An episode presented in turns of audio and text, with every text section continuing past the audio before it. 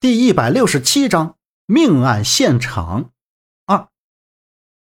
坐在去往上地站的地铁里，杨牧看着眼前拥挤的上班族们，感慨他们这样忙忙碌碌充实的一天，为自己想要的人生而努力的拼搏。转而想到自己的人生又是什么样子，自己又何尝没有想过去过正常人的生活，可是现在不能，他要找到父亲，找到杀害亲人的凶手。杨牧并没有跟周震他们讲要来上地的事。过去的那些日子里，周震跟着受了不少罪和危险，这次不会让他跟着冒险。所以吃过午饭之后，周震说带他们去三里屯，然后晚上去看电影。杨牧便说自己不舒服，就不跟他们出去玩了，让周震带着洛伊，别因为他一个人就把周震最后一天的自由时光给消耗没了。等他们离开，自己就跑出来坐上地铁，来了上地。上地是个地名，是位于北京五环边上的一个区域。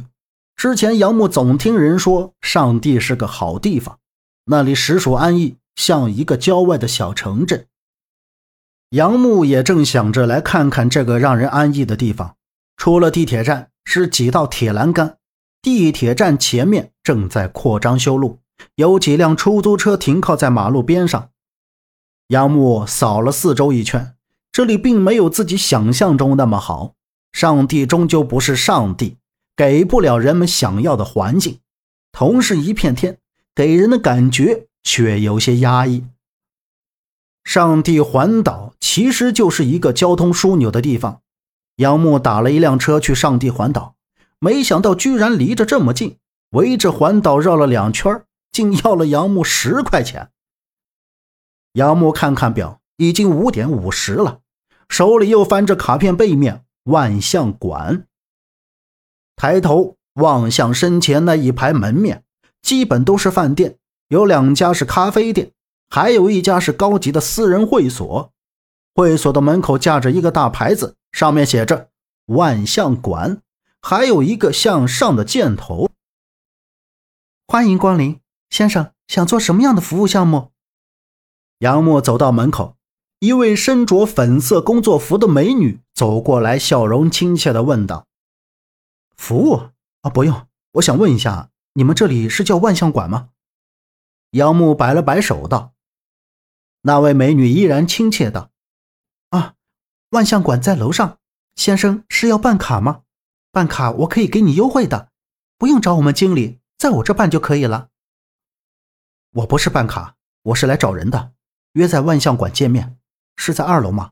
我自己上去吧。杨牧扫视着美女身后，她身后左侧是个柜台，柜台的后面几间房间，正好从第2个房间走出来一男一女，被杨牧看到。男的穿着睡袍正向后面走，女的穿得很少，一只手往上提了一下打底衫的肩带，还回头瞅了一眼门口，脸上任何表情也没有，就跟在那男的后面进了最后一间房。哎，帅哥，你找谁？我帮你去叫吧，2楼不是谁都能进的。要不这样，你在这儿做个登记，我带你上去。美女盯着杨牧，然后走到柜台前，取了笔和本放在柜台上面。杨牧又看了一下表，约定的时间马上就到了，他2步走到柜台前，随便写了一个姓名和电话号。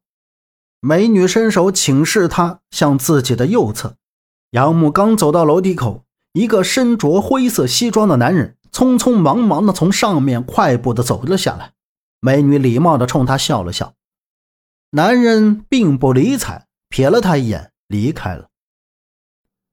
本集播讲完毕，感谢您的收听，欢迎您订阅，下次不迷路哦。